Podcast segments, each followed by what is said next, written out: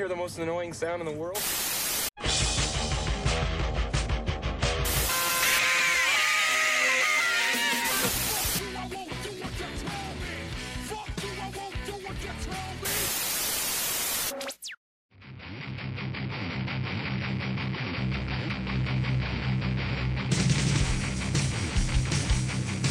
Welcome to Rage Against the Mainstream, your full spectrum source for all things music, insight, and opinion. My name is Bill, and I'm joined here today with Connor. Yo, no Steve. I think he's on some kind of church retreat or something. Makes sense. Yeah. the date today is July 29th, 2019. Have you encountered anything new this week, Connor? Uh, it's a couple weeks old, but I just stumbled upon the new Prophets of Rage track made with Heat Oh, from uh you know, the super group with Rage Against the Machine, Audioslave members, and then uh B-Real from Cypress Hill, Chuck D from Public Enemy. you showed me that song. I really, really, really liked it. I Yeah. thought I thought it was cool. They're It- good. The video was cool too. It was like cartoony and shit, but it was like it was like aggressive. Yeah. it had the ability to be way more aggressive than what it was, but I thought it was pretty cool. And you know what I found interesting too? It only has 108,000 views on YouTube. Yeah, I mean for a band like that, that's probably pretty good. Yeah, I mean, I feel I I mean, I don't know. I, I don't really know like how giant their fan base really is, but I feel like between you know the suit the you know the bands that they all came from in the super group, it should have been a little bit higher. But I mean, it's only a couple weeks old. It still has time. Yeah, I'm waiting I'm hoping they drop another album and this is just like the first track from it.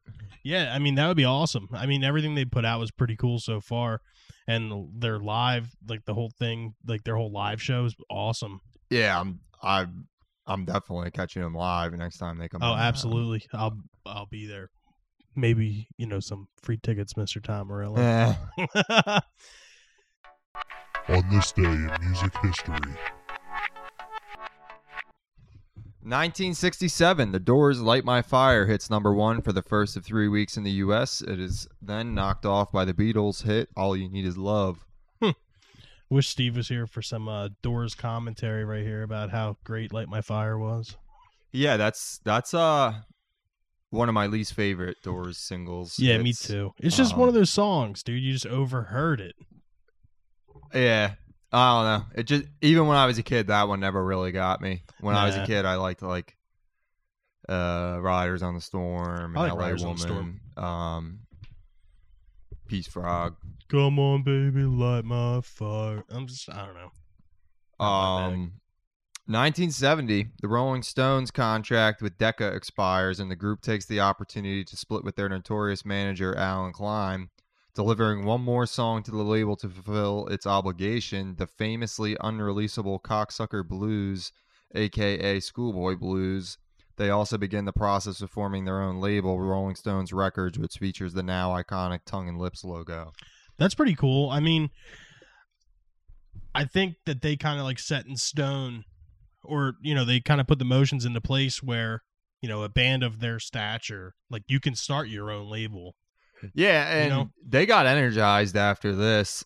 Um they they put out some of their best stuff in the early 70s. Yeah. Like uh Sticky Fingers. Yeah, Mhm. that's one of my favorite Rolling Stones albums. Can't You Hear Me Knocking? That's like my favorite song by them. When was Some Girls released? That was in the Late 60s. 70s. Oh, okay, late seventies. Okay, That was like maybe 76 or 77 or something. I I like that album probably the most. Yeah, that's that's got like Beast of Burden and Miss Yeah. You and Shattered. Yeah, I think we talked about that actually. Mhm. Um, 1973. Led Zeppelin has approximately $180,000 stolen from their safe at the Drake Hotel after a show at Madison Square Garden, an event chronicled in their famous concert documentary, The Song Remains the Same. I want to see that. I never saw "Song Remains the Same." I've se- I've seen it. It's it's a good Is it? yeah, it's a good uh, music piece of viewing. I wonder what the hundred eighty thousand dollars was. You think that was their payout for the show, or you think that was just like their like petty cash? Um, could have been both. Could Yeah. have been payouts from shows and money the label gave them. Like almost, I wonder how much, how much like uh, at that point in time in '73, what Led Zeppelin would have made. They were probably trying to not pay taxes on all of it, so they had it in cash. Yeah, that's probably true fucked. too. Hey, you can't be too safe here. It Doesn't matter who you are. 1974, Cass Elliot of the Mamas and Papas dies of a heart attack in London, England, at age 32. I didn't know they had a uh, a, young, a member that perished that young. No, I. Th- this is actually the first I'm hearing of this too. I. Yeah, I think it's Mama Cass, right? Yeah. Hmm. um. Yeah, I was never a giant Mamas and Papas fans though. Nah, me either. Like I like the California Dreaming song, fine, but Oh yeah, um, I never got it. into them. Yeah. Um, 1979, Tom Petty and the Heartbreakers conclude their lawsuit tour with a show at the Universal Universal Amphitheater in Los Angeles. Petty embarked on the tour to raise money for his legal battles with MCA Records. Huh. Well, what was out in '79 from Tom Petty? It, well, Uh, obviously it wasn't like you know uh, American Girl or First, something like that. they the. It might have been that one. That was from like maybe 78, really? 77. Yeah. I, I never got really big into Tom Petty at all. I have his greatest hits. That's fine for, for me. Um, I think that was in my when we bought the CRV. yeah, I think that was in the CD player. Tom Petty's greatest hits. Yeah, you got rid of it. It's gone. Uh, I like Breakdown a lot. That's a good song. Breakdown's good, yeah. It, he's another one of those artists, dude, where you hear them all the time. yeah. Like, like I can't hear like American Girl or um Won't Back Down. It's just like, are you kidding me? I hear it at least twice a day. I actually like Won't Back Down too. That Yeah? one, that one doesn't bother me. Yeah. I heard a really good cover of it recently too. I forget who, what the name of the girl was that did it, but it was like it kind of gave me like a renewed faith in that song. Oh, really? Yeah. That's cool. Um, 1990. Elton John can't find a facility in Los Angeles that will treat both his bulimia and drug and alcohol addictions, so he checks into the Parkside Lutheran Hospital in Chicago for rehab. He stays for six weeks, then takes a year off from touring and recording. Well, this was the '90s. Like he was kind of like done. Yeah, he was past his like prime. Yeah, exactly. I He was mean, just I- waiting around for the circle of life. yeah. Ex- well, that, what was that? Four years later, the Yeah, Lion King came out 94, 95, 95. 94, 95, yeah. I mean, I think that that probably helped him out. I I do want to see that movie though, Rocketman. The, Yeah. the biopic. Well, and he did um "Candle in the Wind" was an older song too. Oh, yeah. But in 1997, he like redid it when Princess Diana died, and then that was one of the biggest hits of Oh, all shit. time. And it was like 20 years after the song came out. I enjoy Elton John, dude. I've always liked Ah, his yeah, music. He's his good stuff is amazing. He's Like like we always talk about like national treasures and stuff. Elton John like falls into that category too. yeah, fucking Like like he's cat. Yeah. That- like dude, he's like stuff. he's like history. Like yeah, you know, you can't say that you're even a casual music fan and not like an Elton John song or John two. Lennon hadn't had a number one solo hit for the first five or six years after the Beatles broke up. Oh really? He was the only Beatle that hadn't had a number one hit. oh and shit. then he did whatever gets you through the night with Elton John, and it like shot right to number one. Well, at that point in time, Elton John was huge. Elton John was way bigger than Exactly. Yeah, That's crazy. but it, it's just funny to think that at one point uh, John Lennon needed Elton John to scoot him up the charts to the top. That's insane. In 2005, an anonymous bidder pays $1 million for the original handwritten lyrics to the Beatles' All You Need Is Love at the Hippodrome nightclub in London. That's crazy. I I wonder who wrote the lyrics. Somewhere, somewhere else, the handwritten lyrics to Light My Fire were also being sold. Like, uh, well, who who was the main lyricist in the Beatles? It, it was Lennon and McCartney were a duo, yeah, right? they, they, yeah. there was no main. like it could have been either or, or even both of them for that fact. Well, even even George had plenty of hits. oh yeah, that's true. Songs. That's pretty cool though. Not I mean, not not nearly as many. Like uh, uh, Taxman was George Harrison. Um, that was like his first big one. Within You, Without You from Sergeant Pepper, and then he had a bunch of shit on the White Album that I can't remember. While My Guitar Gently Weeps being the big Yeah. one, and then that wound up being covered by like everybody. yeah, a lot of people. I forget who it was, but someone used to joke that something from Abbey Road was the best Lennon. I think it was Elvis Costello used to joke that that was the best Lennon McCartney song, and it was written by George Harrison.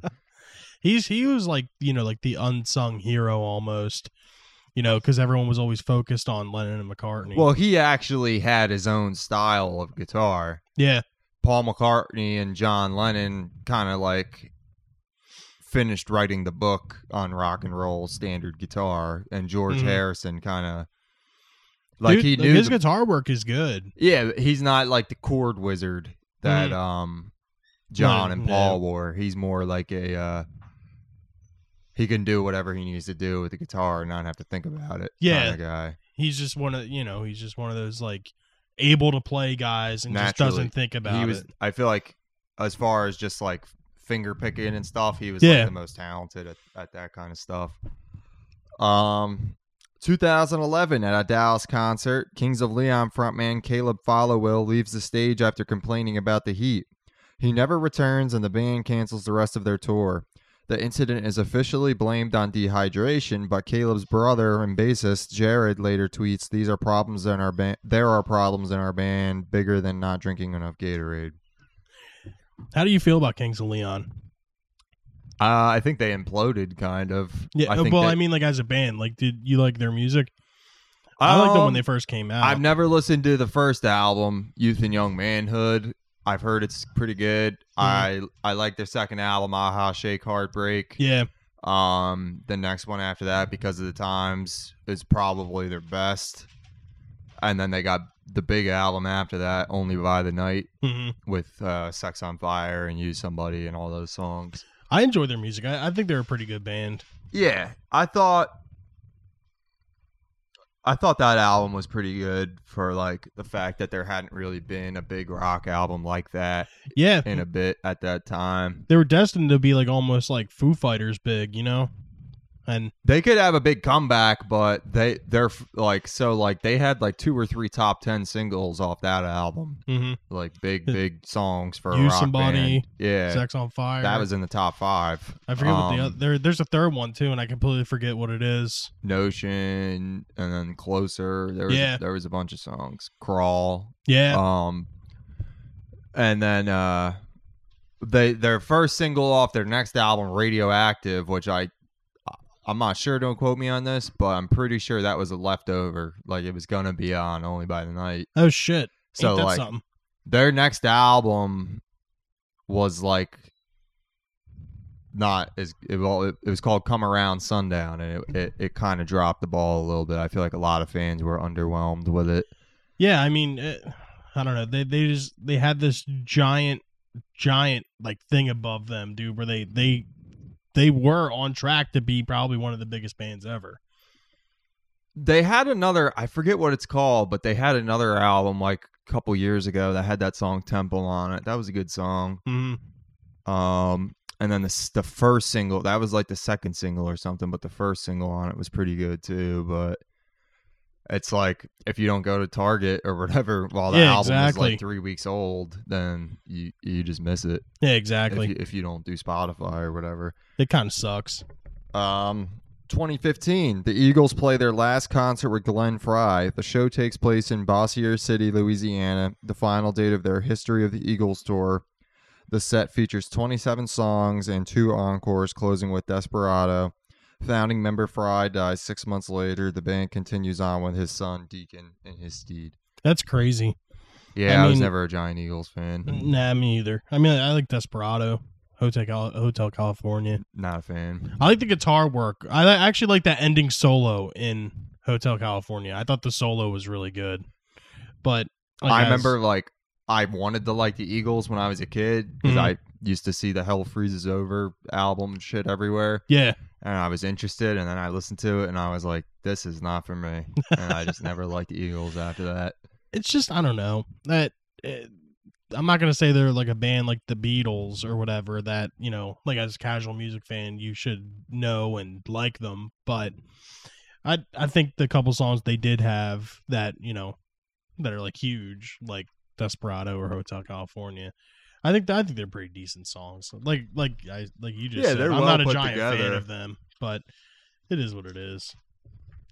Not a thing for everybody. Yeah, Music news. today in music news, we have Snow Patrol's Chasing Cars named the most played song on British radio this century. That's kind of crazy considering the fact of our movie recommendation from last week, Oasis. Oh yeah, um, yeah. Well, Oasis got they're they're huge in Britain, but they haven't had any hits in the 21st century, really. Um, it's saying Snow Patrol's 2006 ballad Chasing Cars has been named the most played song of the 21st century by the British music licensing company PPL. The track, which reached number six on the UK official singles chart, stayed in the top 75 for 94 weeks. And that was the year's 14th best selling single in the UK. PPL also noted that it was the last song performed by the long running BBC music series Top of the Pops in July 2006. Uh, the track, which which stayed on the British charts for more than three years, beat out such other mega singles as the number two Black Eyed Peas, "I Got a Feeling," and Pharrell's "Happy." Chasing Cars appeared on Snow Patrol's fourth album, Open uh, or Eyes Open. PPL's data tracks all recordings played by the radio and TV broadcasters. That's crazy because "Happy" was a huge song when that came out. I think Snow Patrol is like British or Irish. Yeah. Um because this is like unfathomable in America Yeah. for Snow Patrol to be the most played song of the decade. Well, I mean, what, what would that be the equivalent to in America? Like Michael Jackson's Thriller?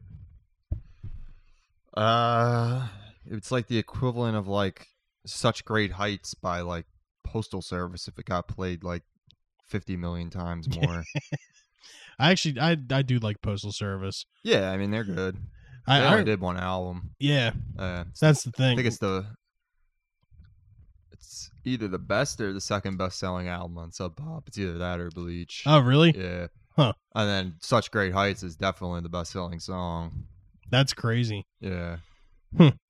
Um, another thing we got here in music news is something that's actually pretty, pretty cool and inspiring. Um, the Ghost Inside play their first show since their 2015 bus accident. Um, the Ghost Inside shared thanks for fans following their only their their only first performance back since the November 2015 bus crash that claimed the lives of two drivers and seriously injured band members and crew. I mean, you you have you ever heard of Ghost Inside? No. They're, they're like a metalcore band, but um, this bus accident, dude, was insane. Like I think it killed the driver. The drummer lost his leg, lost his right leg. Um, I think the the singer lost half of his foot. Like it was like crazy. It was a bad accident. And um, I actually saw the the show on YouTube because I was in, I was interested to see what it was going to be like. And um, as I started diving deeper, I found um, the drummer dude has this like setup to where like obviously he plays like double bass and shit so his left leg's fine. His right leg has like this it's like a stool with like a cushion on top and like his like thigh like hits the Yeah. right beater dude. It's like it's crazy shit to watch this. And uh we're you know we're happy that they're able to play again. Um it's saying the special comeback show first uh, first announced earlier this year happened July 13th at the Shrine in Los Angeles. It was the first time SoCal metalcore act have taken the stage since the accident that caused drummer uh, Andrew Tkaczyk to lose his right leg, an issue the musician overcame Saturday with the help of a special prosthetic device.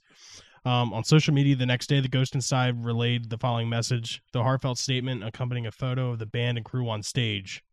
The ten, or in quotes, the 10 uh limitless and unbreakable going to take a very long time to process everything about uh yesterday. Thank you to everyone that has been with us and supported us in any way.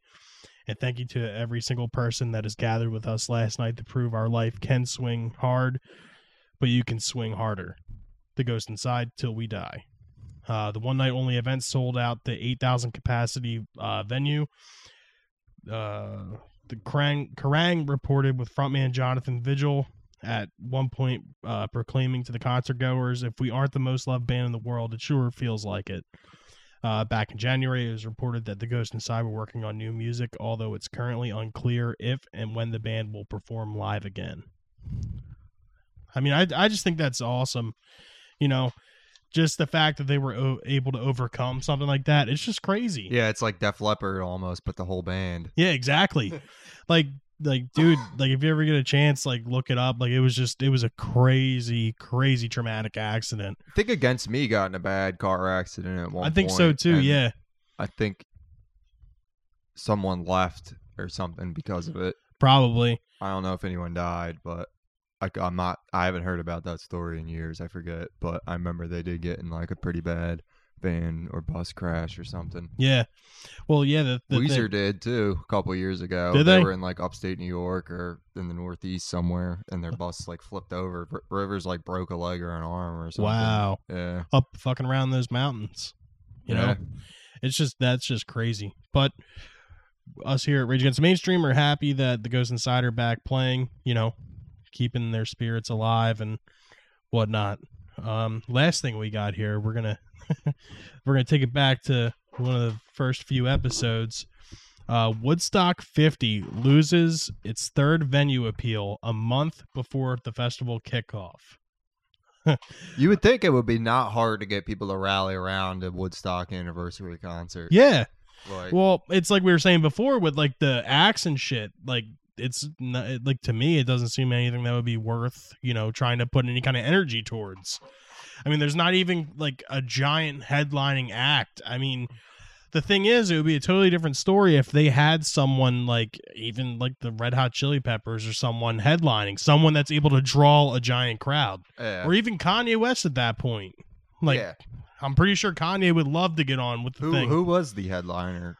I don't remember. I know that there was I think it was a 2 day 2 day or 3 day event, but all the headliners were nobody like crazy. Yeah. Like I, I know I'm pretty sure Cage the Elephant was on one of the dates. Yeah, Uh, not Greta Van bring in a Fleet. crazy crowd. Yeah, it's uh, they they fucked up Woodstock 50. But um right here it's saying the Woodstock 50 celebration loses another bid for a venue. Not only was the festival denied again by its desired destination, but their partner production company has also thrown in the towel. Uh, Virgin produced the consulting company that worked with the Woodstock revival has officially ended its partnership with the festival. Billboard shared a statement that uh, Virgin produced has quotes officially concluded its consulting role with respect to the company and the proposed festival. Festival. That's just nuts. Um, it's saying the statement reads, given that the attempt to secure permits with the town of Vernon, New York, and related state agencies has been finally denied. Virgin Produced has concluded its advisory mandate and terminated its services agreement. Uh, Virgin Produced and its CEO Jason Felts wish Woodstock and the be- Woodstock all the best in its future endeavors. The news of Virgin's withdrawal arrived soon after the festival was denied a permit for the third time. The Vernon, New York town planning planning board came to the decision, opting to once again deny the permit. Like it, that's like a sign. Like just stop. Like don't do it. I mean, it, it it's sucks. too late now. Yeah, They're not gonna be exactly. able to put it together. It's like um, you it's it almost seems like it's like uh the Fyre Festival. You remember that the thing that Ja Rule was a part of. Oh yeah. That it was on like a deserted Was- yeah. uh, uh, Mhm. island in the Bahamas, and it wound up just being a total shit show. I actually watched. Uh, it was a documentary on Hulu uh, a couple of nights ago. It was called uh, Fyre Fraud.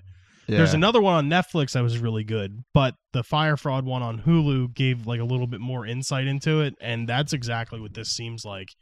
Like just constantly getting hurdles thrown in your way, and it's just like yeah. like just stop. Like you have enough time right now to pull out and have no problems. But I mean, They should have got like Santana, who would definitely do it. yeah, Plays at Woodstock every year still. mm-hmm. Um, and anybody anybody else you can find who can possibly do it that was originally there. yeah. Like, Creedence, any of like I mean John Fogerty, get him or something. You know what I mean? I'm not Like, sure. I, I'm pretty sure John Fogerty was a part of it, but he wasn't like one of like the big like out in like out in front like artists or performers. You need like four or five alumni artists. You can Yeah. even get Green Day and lump them in since they had such an iconic Green Day Woodstock still has a huge fan base to this day. They could still draw people. something something like they're bringing on all these new artists that don't Yeah. have giant fan bases and people just like their songs but they don't care enough to like sit there and listen to a a show. Go, well, spend two hundred hours on it. Yeah, They're used like- to getting the shit for free. exactly, and that was the thing too. I, if I remember correctly, those tickets were expensive. Yeah, They were, like, crazy like two, expensive. three, four hundred dollars for like different types of passes. It's just nuts. But, um, I mean, I would like to say I wish them the best, but just to keep the Woodstock name, you know, true and whatever, kind of want it to not happen. You know, I want it to happen, but I want it to be good. and Yeah, exactly. and not too expensive. And if they can't do that, then yeah, no, don't do it. yeah. There's no point at that. You know, at that point, you're kind of defeating the whole purpose of what Woodstock originally was. Well, and if you fuck up a Woodstock, it makes it harder to do it again. Exactly. And I've And been there. It's going to lose cool all spot to have credibility. concerts. Yeah, and that that's the thing though, just lose all credibility. Like you look at all the best ones like 69, 94, 99, they were all bangers, every one of them. They had huge turnouts. Yeah, like '99 had like Rage Against the Machine, the Chili Yeah. Peppers, like Limp Bizkit, like all the, Metallica. Metallica, all the biggest fucking bands in the world were there. If I remember correctly, I think Metallica headline Woodstock 99. '94 was like Green Day, Nine Inch Nails, Metallica again. Metallica, like It was just Jane's it, it was Addiction, I think. huge. or no, Porno for Pyros. yeah, Um, Rollins band, I believe. Yeah, tons of great big Yeah. bands. And you know, at that but at that point though, it gained them the credibility that they needed. Yeah, and you know and uh, they're going to go from you know having woodstock 99 well which at the time and still is one of the most notorious concerts ever but you're going to have that as like your standard point and then put on something that's like totally lackluster like you know it's just uh, it, it's sad that they're tarnishing the name like that and you know i just wish they were able to do something that was more like true to the original like even have like Dead and Company or something. Like ha- have something. yeah. I mean, eh, shit. At this point, we can we'd settle for like a hologram. If they if they did a hologram original Woodstock concert where it was literally the whole Woodstock concert hologram, Yeah. like a two or three day festival, I wouldn't go. No. I would be like, I've been able to watch the fucking movie for decades. It's funny. All right, we're gonna take this. We're gonna take this into our main topic. Um, you guys heard it before when it was just me and Steve. The one, the one episode we did, uh, music that was close to us, which was influential metal bands, and now since Steve's not here, we can expand on music that me and you both very enjoy. Connor, grunge. So I guess uh, where do, what do you think is a good starting point for this? Oh, I guess 1991. That's when it started for pretty much everybody. Facelift, ten, Um, yeah, Bad Motorfinger. yeah, Another one. yeah. It's uh, I- Never mind. never mind. The- Um, you know the the the big you know that one album Yeah. by that band. Um, yeah, I mean, rock music had a huge audience still in 1991, but had grown stale. Yeah, exactly. Everyone got tired of hairspray, or they couldn't breathe from the hairspray anymore. well, there was just no realism in rock anymore. It was all just party, party, party. Yeah, exactly. Girls, girls, girls. and it's just it's kind of crazy that like there's that there was like one particular city in North America that was like a brewing ground for this you know new type of music that was entirely different than anything else that was around at that point. Seattle time. was perfect for it because it Yeah. was a big city and there was a lot of people in it comparatively to most cities in America, but it wasn't like a Philly or, or LA or New York or anything where it was bigger and you can get kind of drowned out. Like exactly. the scene that was there was the scene that was there, and they Mhm. all just kind of rolled with it. and I feel like the like the climate of Seattle was also a huge like contributing factor because like it's always rainy and like shitty there and whatever, so you really had nothing to do but to practice or write Yeah, and record. That's what you know. Like most of these bands had already had albums out and everything. I mean, like Oh, yeah, even like Pearl Jam was you know Mother Love Bone at the time, and Soundgarden had been doing shit since the eighties. Alice in Chains was the only band that hadn't had albums out. Yeah, exactly. I, Um, yeah, 1991 facelift, and You know, I Pearl Jam didn't have that was their first album, but they had done Mother Love Bone, they had Yeah. done Green River, Temple the Dog. uh, Temple the Dog, yeah, Yeah. Um, Soundgarden had that Bad Motorfinger was their third album. Yeah. Um, Well, what did they put out before that? It was Louder Than Love. was their second album, and then Ultra Mega OK was their first album. Okay. and then they even had two EPs as well, Screaming Life and Fopp. That was the thing, you know, and it being so close to Chris Cornell's birthday, you know, we had to give them an honorable mention, Soundgarden. I mean, not that you could talk about grunge without talking about Soundgarden, but it he was he was just a songwriter, dude. He was just good at what he did and he was just pumping shit out. Superunknown for me is right up there with anything. Yeah. Yeah, Superunknown is Superunknown's probably my favorite Soundgarden album.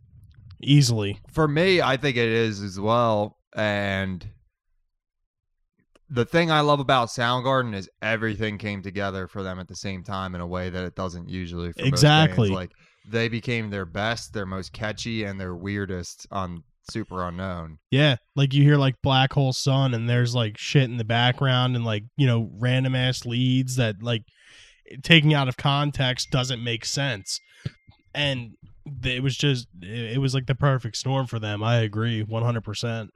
It was just good, and like you think about everything else that came out at that time, like Facelift, like the you know grunge well, Dirt was explodes. current for Superunknown. was it? It was from. It was two years old. They were working. Oh. The Jar of Flies was like about to come out when Superunknown came out. Oh, okay. Um, but yeah, I mean, it was different. Yeah.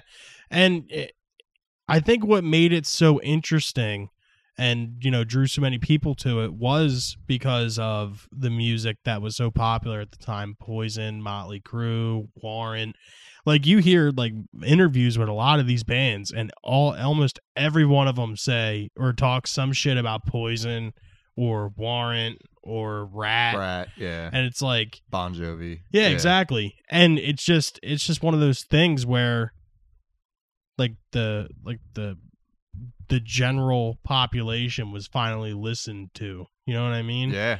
And it it was like it was music for the people by the people. It was almost like another like Bruce Springsteen type deal. And it was it was the people in these bands were so authentic that they basically sabotaged their own success all across the board. yeah, Um uh Nirvana did in utero and then Kurt Cobain died and they were done. Um Alice in Chains did self-titled. Alice in Chains broke pretty and much then- petered out shortly Yeah. after, yeah, Nirvana dying out. And then I mean- Soundgarden did one more album after Superunknown, which was good, but it wasn't Mm. as big of a success. No. Um And then they Superunknown. then they died out until King Animal. Yeah, they that, broke up for over a decade. Yeah, when did that come out? Nine, uh, 2011 King Animal came out. Somewhere around yeah, there. it was in the 2010s. Yeah. Um Pearl Jam's the only one that didn't really break up or Pearl Jam's anything. the only one that never stopped. Yeah. but they're they also kind of like almost like uh They I don't want to say sold out to an extent, but They have now. I Yeah. say honestly, their last After two- the Target last, thing. Yeah, their last two albums have been.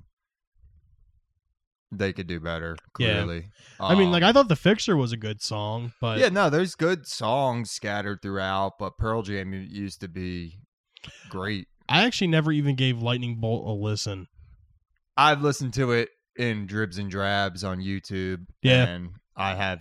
That's the only Pearl Jam album that I really can't find a song that really I No. like. Is that the only Pearl Jam album you don't own? Yeah, Really? yeah. That says something. like I I think they honestly should have probably broken up after the the self titled album. You think so? Avocado. That was their last uh true effort. Like if they would have broken up after that, everything they would have done after their big albums would would have gotten More second looks by now. Yeah. And people would have appreciated them more than they do. Like I do. Like I like uh I like all their albums until the self-titled, binaural, no code, all the ones that a lot of people don't like. Yeah. Um, Riot Act, even. I mean, Um, and plus like the obviously like the three huge ones versus Vitalogy and Ten. but yeah, but Backspacer. Honestly, I'll t- s- Riot Act is honestly like just as good as Vital. It's like a similar album, Is it? and um, it's like it's almost like Vitalogy too.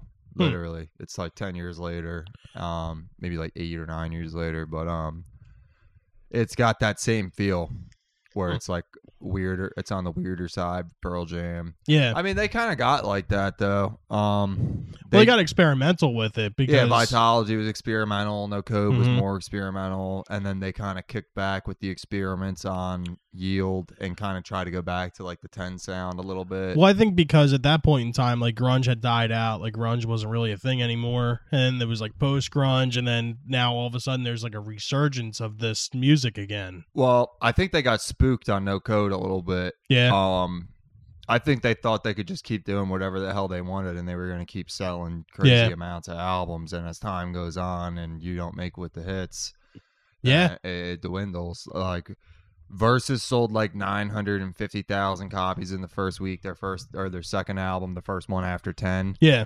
and their next one, Vitalogy, sold like nine hundred thousand, still huge. yeah. And then No Code only sold like three hundred thousand in its first Oh week, shit. which is still big. Yeah, but, But compared to not almost a million. Yeah, obviously it's a major, major drop off. I mean, they they all went they all went platinum, right? Vitalogy are all over five times platinum, and Yeah. No Code's only one times platinum.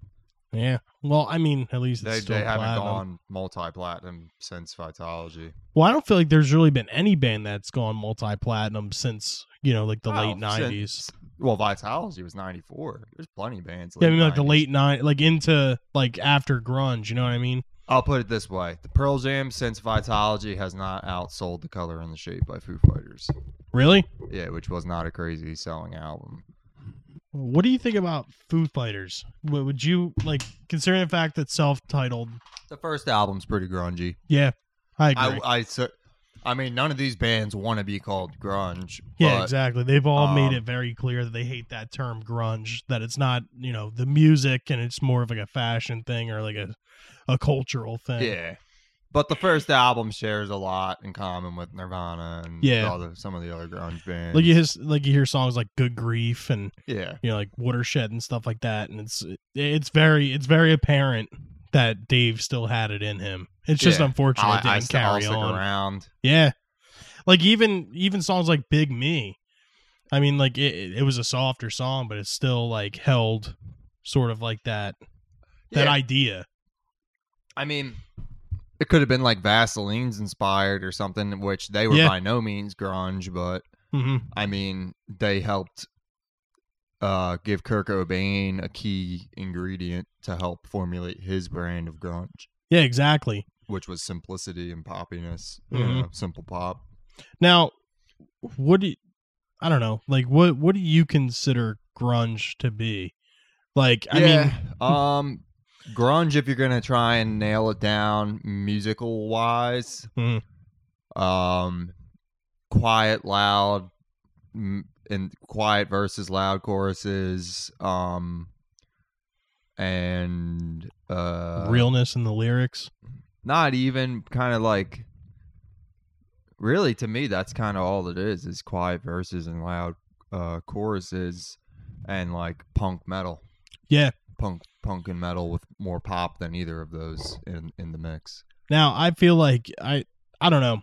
I feel like Alice in Chains even though that it's like sort of they're most they're more metal than they are grunge. I I feel like Layne Staley was what made that band like grunge. Like you know what I mean? Like I feel like Yeah, if if Layne they Staley wasn't the singer, it would have been a metal Most band. other singers in, at that time that Mhm. they could have got, they would have ended up a lot more metal and a lot less alternative. it, it was just one of those things. I mean, I feel like I feel like with grunge, you like in order for a band to be quote unquote grunge, you need to have a singer that can stand out above anybody else, and e- either that being you know like a really good like heartfelt songwriter or lyricist, or just somebody over the top able to sing like Chris Cornell or Layne Staley, or even like an iconic voice like Kurt Cobain or Eddie Vedder. I mean, uh, like you think about like you think about bands that came out after that and like the post grunge thing. Everybody copied those grunge bands, Mhm. like it- like the vocalists. Like I mean, like you hear like Scott Stapp from Creed, like he sounds like Eddie Vedder or tries to sound like Ah, Eddie yeah. Vedder, you know. And it's just like one of those things That's why where most people don't like Creed Yeah. because he deliberately tries to steal things that Eddie Vedder did better. I mean, I I don't mind Creed. I'm not gonna be that guy that's like, I fucking love Creed. Creed's the fucking shit. But there's a few songs that they have that I really don't mind that I do enjoy. But I'm not gonna. Actually, you know what? I feel like I can say this kind of shit because Steve's not fucking here. I enjoy Creed's music. I I think. Well, I mean, we're gonna get off topic here with Creed, but I mean, I feel like does kind of fit in with the grunge topic. it does. I- the graveyard of grunge era. The oblivion bin of grunge. Yeah. I mean, I I feel like what made Creed different was the guitars and shit. Like Mark Tremonti's a really good guitar player, and he's more metal influenced than anything. I feel like what everyone's main bag is with Creed is Scott Stapp. But if Scott Stapp wasn't the singer, it would they they would have a totally different, you know, perception. I feel like people would like them more if Scott. I didn't Stapp like their vague Christian rock brand. I didn't Yeah. like Scott Stapp. Now, have you ever have you ever listened to Alter Bridge? I've heard a song or two here and there. It's also not my thing. It Yeah. doesn't have Scott Stapp. and Yeah, it it's- doesn't I have Scott still don't like it. but um, If I want like post grunge, I'm going to Bush 16 Stone. That's Yeah. my go to for Well- like what about Stone Temple Pilots? uh I like songs, but I don't own any of their music. Yeah, me either. Um I could I could pretty much take them or leave them. Yeah, I I definitely like Core. I like Purple a lot. Um yeah, I had purple when I was a kid. I don't know what ha- happened to it. Um and I had the greatest hits. Yeah, So, I mean, I liked I liked Purple, and there was songs from their next couple albums that I liked that were on the greatest hits, like "Sour Girl" and "Tripping on a Hole in a Paper Heart." But some of their shit is bad. Like, Yeah, um, I didn't like the later Big stuff. Bang Baby. Yeah, I wasn't. a That song sucks. That Yeah, song is a blatant at rip off of Jumpin' Jack Flash. Like Jumpin' Jack Flash Yeah. goes Jumpin' Jack Flash, it's a gas, gas, gas, Mhm. and then Big Bang Baby goes like Big Bang Baby, it's a like test, Yeah. test, test. Like it's the same thing. And Well, it's almost like the Offspring with um, um that uh, "Why Don't You Get a Job" song, Yeah. and then like "Obla Di Obla Da." oh yeah, It that's like a blatant rip off too. What It- about the Offspring? They, I mean, I don't. Think they were like grunge. probably the most grungy of the pop punk California bands. But Yeah. I again, I liked Offspring just fine when I was a kid, but Mhm. I could take them or leave them now. Yeah. I'm pretty sure I unloaded all my Offspring CDs a while ago. I never I never fully got into the Offspring. I mean, like there's like the select songs that everyone knows, everyone likes. Yeah, Gone Away is Yeah. all right. Um, Keep them separated. yeah, come out and play. Yeah. Um, Uh, what's the other? Pretty fly for a white guy. Self esteem. I yeah, d- I do mean, like have their Self-Esteem, though. tracks, but My friend's got a girlfriend and he hates that bitch. Like I just thought that was so cool. yeah. Um, going back to Alice in Chains for a second. I I mean, I mean, we did the poll on Facebook, and I believe the It I was believe the- yeah, I believe it was tied. Yeah. I mean, I I feel like Alice in Chains was one of those bands that were able to like overcome the the whole like grunge deal. And then I mean, obviously they're one of the only few to survive grunge, if you yeah, will. but you got to think with Nirvana's unplugged, though, man. That was like Yeah, the visual aspect, the whole thing, man. Like that's true. Kurt Cobain, if he did kill himself, that he made that like his funeral. Like he got he That's true. he got them to bring flowers out, like from like lilies for funerals. Like Oh shit, he for did real. all this extra shit to like. He brought the meat puppets on. Like this was all shit that no one had done before on Unplugged. Now- um, he did all those covers. Like MTV almost. If if Nirvana wasn't Nirvana, MTV would have pulled the pl- plug on that unplugged long before it got taped That's because they were doing so much wacky shit. um, I when j- they got done with "Where Did You Sleep Last Night," the MTV producer Alex Coletti begged Kurt Cobain, "Dude, you got to get back out there. Like they're going crazy for you." Yeah. and he was like, "I can't top that." He's like, "He's like, that was it, man." I do I do very very enjoy that song like a lot. Like Yeah, well, that. Yeah, that's Like, like, that shit makes the hair stand up on like the back of my neck. Like it's a really really good cover. I don't know. I just and to think that it's live. yeah. I well that's the thing though. No one can ever take that away from Nirvana that they're they were just an extraordinary. Like what on the band. Alice in Chains unplugged beats? Where did you sleep last night? The only thing I would say that you could probably put in the same ballpark is maybe them opening with Nutshell, but but that wasn't that wasn't as like dynamic as that. I mean, I I think what I think what makes Alice in Chains' Unplugged seem so much better to me was that they had gone away for such a long time, and this was their first appearance in God knows how long. And I mean, it just happened to be. I think it was one of their last performances. Nirvana was like just kicking off the In Utero tour, Oh yeah, and it was one of the first dates, and they didn't rehearse. They they rehearsed for like two hours or something for Unplugged, and it was a total failure. that's and they, thought they were gonna have to cut it like during the performance. They were like, "This might not get aired. Like it might be so bad that we can't put it out." that's crazy. Um, yeah, I feel like one of these days we have to do a topic on like the MTV Unplugged series, yeah, like and like go over like Clapton, go over Pearl Jam. yeah. I was never a big fan of Eric Clapton's Unplugged. I I mean I thought it was all right. I like Eric Clapton as a guitar player, but Like- yeah, see me, nah. There's I'm not a big reports- Clapton fan. Well, there's report. Well, you know, people say that besides Nirvana's Unplugged, that Eric Clapton's is the best Unplugged.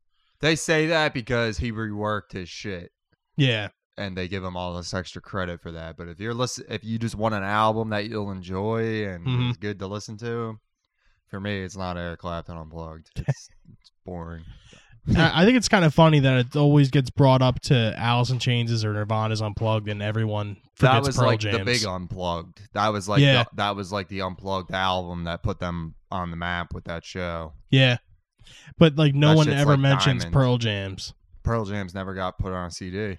It never did. Nah, Oh wow, that was a kick in the nuts because that It was right kick at in the nuts ten. considering they've released like fucking a thousand live shows on CDs.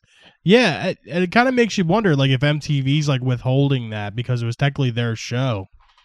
I think their set list might have been short or something. Like it didn't. It wasn't long enough for because they did that after their first album. Well, Pearl Jam's ten says that they weren't even like prepared for that at all. Yeah, Like they were like it was like sort of like a last minute you mean thing. tw- Pearl Jam twenty? Yeah, and P. Yeah, what did I say? Ten. Yeah, Yeah, P- and PJ twenty, like they basically say, like we were not ready for this at all.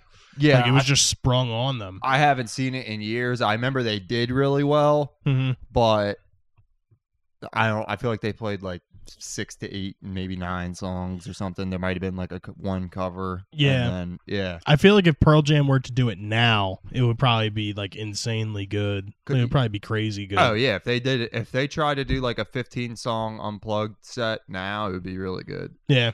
They they would probably only do like one song from fucking 10 Yeah. because 10 doesn't really fit acoustic. I maybe what they would do is like black, maybe. Probably black. Yeah, Well, I, I've always liked that. they could like end on black, literally. Yeah. That and maybe maybe Jeremy. Yeah. Jeremy would probably well, Jeremy was a good unplugged song. Mhm.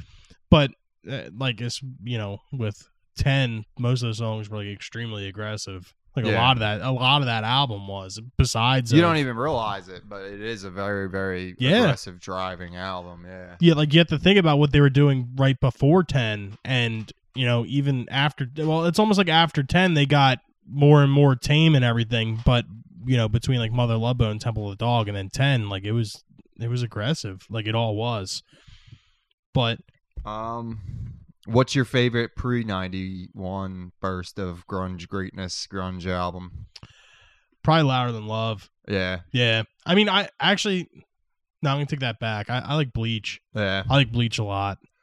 Yeah, I mean, Like Bleach might be like my it it might I think I might nah. I definitely like never mind more than Bleach, but Bleach for me is above in utero yeah. easily. Um Yeah, it's tough.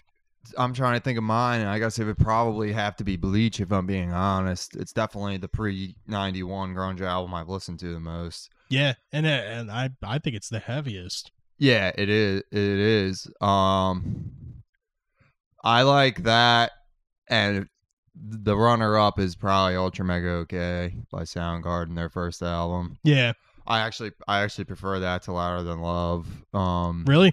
yeah, there's some really good stuff on that, and Hmm. Louder, Louder Than Love. There's good stuff on it. It's really good, but the production on it, I don't like, and that kind of hurts it for me. It it It sounds their production tinny. of it, it sounds dated. yeah, Like you know, it kind of sounds like the same production that was on like Mother Love Bone. yeah, Like it just sounds like an album that came out in the '80s. yeah. It's too tinny. Yeah, it's unfortunate, but yeah, um, I'm not sure if they remastered that. I know they did Ultra Mega OK, and I kind of prefer the original. yeah. Um, yeah, You know, and this is one thing too I wanted to bring up. when they remaster shit and don't do it right. Exactly. Yeah, That that's something we definitely have to discuss on another topic yeah, on another episode. remasters. Yeah, that's something I definitely want Steven here for, or somebody that you know is like an album listener. But speaking of albums, I wanted to bring this up too. I feel like with grunge, dude, it also brought into a new form of like producing. Like, it's kind of like producing like got into this like real like computerized like you know like drums are like gated and everything was real compressed and then grunge happened dude and it kind of took a step back into like the 70s like when you think about bands like led made zeppelin everything loud again. yeah like you had like big ass drums and like crazy loud guitars and like everything was just like there was like almost like the like uh like an audio dude you have like a ceiling Mhm. it's almost like the ceiling was just like sky high and it was just like anything went It was the same thing with like Oasis. Yeah, exactly. Yeah, it brings us into our suggestion from last week, which was the documentary Oasis Supersonic. Um, it was a documentary about the band Oasis, um, from the humble beginnings of the band until their breakup. It wasn't bad. I It was a enjoyed good it. movie. I definitely enjoyed it. I'm I not mean, a big Oasis fan, but no. Yeah, I was when I was a kid. But uh, I used to kind of stick up for their first album, but now it's kind of just like I stick up for like What's the story? three to three now three to five songs. Oh, Yeah, I I'm not gonna say I'm not gonna say I put this in like the same realm as like PJ twenty or back Nah, and forth at all. not, Yeah, It's definitely a pretty decent watch. I mean, I think it's better than last week's recommendation, some kind of monster. But it's not. It's definitely not a movie like back and forth or or PJ twenty. I mean, it, it's cool that they're able to go through, you know, go through the years and everything, and they had all the band members involved that were, you know, able to give their comments or two cents in it, and they had a lot of footage too. But it was, I don't know, it it wasn't executed very well. yeah. Um, It's crazy the amount of drug usage though within that band. I that that caught me by surprise. yeah, Like I had no idea meth. they were on crystal meth. Yeah, like that's crazy. And like the whiskey a go go, like me and you were talking about it earlier. Yeah, when they're Like- all on stage playing different songs, and yeah, It's funny though because Noel when you're watching it, after, yeah, he thought the band was like done and imploded. it's just it's crazy. But like watching that footage from the whiskey a go go, it didn't sound bad. Like I mean, like you could tell they were playing different songs, but it didn't sound like horrible. It was just weird. Well, the the brothers were playing the same song, Yeah, the guitarist and the singer, and it yeah, it would have became more apparent as the song went on. I'm sure they, Oh, they mixed it pretty quick, but um, yeah, um, it's funny.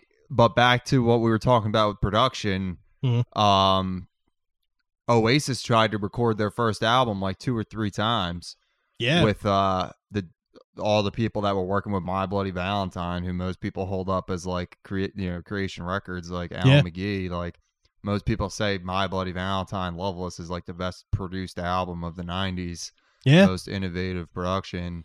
And then here they are, like fucking six months later, with this classic rock band, and they can't figure out how to make them sound good. I thought that was funny. I thought it was funny too how they used their sound guy as like the engineer and like they tried to record the album live and everyone was just everyone was like this is total shit. I mean, it, it's crazy Well, though. they had to. They Yeah. if you're gonna be a rock and roll band like that, where you're just straight up rock and roll, it needs to sound energetic. yeah, And exactly. If you're gonna overdub everything with a click track and have everything be perfect, it's not gonna be like that. Exactly. That like but that's the thing with rock and roll music. Nothing is perfect. You have to at least get the the drums and like the bass together or something. Like you- Yeah. like they have to be synced up. Like you know, Yeah, Like- exactly. I agree. you get those little before the note, behind the note, like slightly like that just makes it feel like Like if somebody's playing it like and it's not programmed. it. Yeah, and it wasn't just a human that programmed themselves to play this perfectly. Which is actually funny because um uh Liam I think no, uh Noel said uh, it was like an interview that he was doing in the movie and they said something about like people being replaceable and he like brought up the drummer and he's like I'd rather just have a fucking computer drummer. You don't have to pay him. You don't need to give him girls, you don't need to give him drugs. When the show's over, you just throw him in the back of the fucking van and it's over with. I thought that was kind of Well, funny. yeah, I mean the the Gallagher brothers are kind of famous assholes. Yeah. that's, that's the truth. Like, That's kind of what I got from this. And I mean, they're like the British Axl Rose brothers. Yeah. That's like what they are. and I mean, uh, and it's funny too because like Noel Gallagher is like the this was his brainchild. Like this was like his band. Like he he's kind of like the be all end all of it. And I mean, you know, from what Oasis has put out, he's kind of like a like a songwriting genius. I mean, I'm not going to put him up there in the likes of like McCartney and Lennon, but he's he's pretty good, or was pretty good. Yeah, he's good. I mean, he writes like the most typical songs you could imagine for a white dude from Britain to write, but he's good. Yeah. Um Yeah. No like I don't know. Like I grew up on them. I liked them when I was a kid, but they they rarely find their way back into my rotation. I like some I like that song Noel Gallagher did a couple years ago, that if I had a gun. Oh yeah, you showed me that. I like that. Yeah. So I mean, they do all right sometimes, but I feel like they generally uh, ripped off the Beatles too much Yeah, and uh, weren't. They didn't innovate. I agree. They Yeah. they're like the they're like the Ramones. They're like the ACDC of Britpop, but Britpop is already like a derivative genre. Yeah, Like Ramones and ACDC were at least doing something new when they started, and they never really changed up the game. yeah, exactly. But um, Oasis is like that, but they were already do- they were doing shit mad people already did. Yeah. so it was like okay, now, um, pretty much these ratings here, uh, Rotten Tomatoes gave it 83. Um, Rotten Tomatoes audience score was an 87, and IMDb gave it a 7.9 out of 10. Do you find these reviews or you know the ratings to be credible? Uh, I'd probably give it like a six point five out of ten. Yeah, I I think I'd do the same thing, 6.5 or 7. I wouldn't go much higher than that. Yeah. Um, It definitely wasn't the worst movie that we've recommended to watch. to me, a six to seven. A five is like if you're a fan, you'll enjoy it. Mhm. A six to seven is like if you're not a fan, you'll just barely enjoy it. And I like Yeah, I enjoyed it a little bit, but Yeah, I mean, like, I didn't think it was stopped paying bad. Attention a lot. Mhm. And I found yada, myself yada. looking at my phone. Yeah, I, kind of, I wasn't as disinterested as I was with fucking remastered Devil at the Crossroads, but, but yeah, it- like it, was just one of those things where you could just drop out and come back in. And it's like, oh, okay, the story's still going. well, and not for nothing, but I kind of feel like there's not much too interesting to tell No. after the first two albums. Yeah, it was just eh, kind of maybe recording the third album. Yeah, But the third album's famous for selling more copies than any other album had sold in a day. Like it sold like 500,000 copies in Britain in one day. in one day. That's insane. Yeah, That- when you think Pearl Jam sold out 950 in a week Yeah, in the United States, yeah, they literally did half of that in one day. In Britain instead of the United States, which is like a 20th the size of the United States. That's crazy. There's only like, I don't know the exact number, but there's definitely probably under like 50 million people in Britain, and there's 300 here. That's wild. So like Yeah, for them that- to that sell speaks a almost lot. five hundred thousand, like it went platinum is three hundred thousand in Yeah. the UK, so it went platinum in like A day. under twenty four hours. it, it probably literally went silver and gold, and I think I think silver's a hundred thousand and gold's like a hundred and fifty thousand. it probably went. It probably went silver in an hour. Exi- Yeah, like Like, before the, the shipment was even out, like or in the stores, like. That's crazy. Um, But then that album just imploded. Like that was where they like it had a de- couple decent songs on it, but people just didn't fuck with it as much as the other ones. I feel like I have to. I have to give. Do You Know What I Mean and All Around the World on it and Don't Go Away. oh, okay, yeah. Don't go away. I feel like I need to give them like a legitimate shot. I mean, it. But All Around the band I never World really was a song they wrote like around their first album, Yeah, and it was like a good little two or three minute pop song. yeah, and, they then- documented that in the movie too. And then when they made Be Here Now, they decided to stretch it to like 11 minutes and try and turn it into like a fucking Hey Jude type thing. And it like it did not need to be like 10 or 11 minutes long. No. Um, let's see the reviews here. Adam Grant from the Detroit News says Supersonic captures the madness of Oasis from an insider's perspective. I think that's about all right. That's true. Um, Isaac Gu- Guzman from Time Magazine says it captures the essential, the essential cheek, unbridled power chords, and thundering rhythm section that make for an arena or an arena worthy band. All right. Um, Jeff Albertson from the Seattle Times says offers a nostalgic glimpse back at a band that made lasting music and enjoyed massive success despite its own drug abuse and malfunction. Makes sense. Yeah. Our group suggestion this week is to check out the 1998 documentary slash rockumentary Kurt and Courtney. Um, that's available on Netflix, and uh, yeah, we'll review it next week. All right, so what would your personal suggestion be this week, Connor? I'm going to take Redman's first album, What the Album. Nice. Um, if you if you want to sample it and just check out one track, first single was Blow Your Mind. That's a that's a good starting point.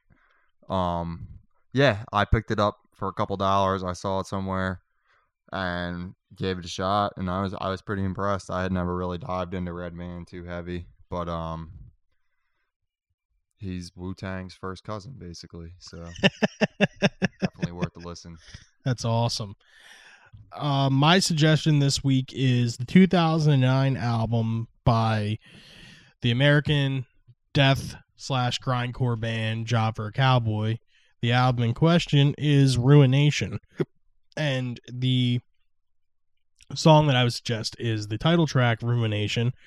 Um, it's their it says it's their their second studio album, but it's actually their third release. They had the Doom EP that came out, I believe that was in like 2007, 2006.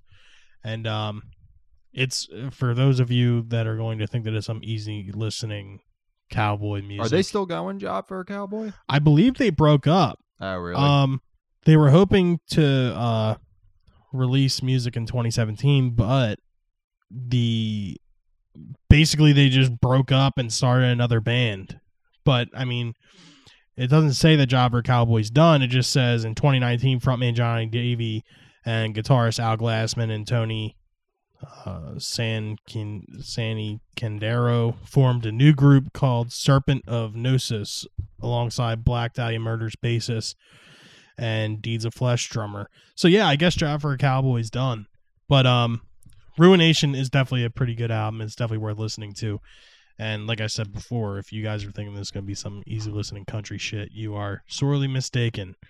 That's probably a hard band to keep up for a long time. Oh my god, could you imagine? No. Like that that's why I don't play that kind of music. I mean, like even I mean, obviously besides like the the vocals and everything, but like uh, could you imagine trying to like drum and like do like the blast beats and shit for, you know, like a th- 30 45 minute set every No. night? That'd be crazy. I There's no longevity in that. I can't do those beats. Like it's just it's just nuts. I mean, there's guys that do it, but like I couldn't imagine being in a band like that.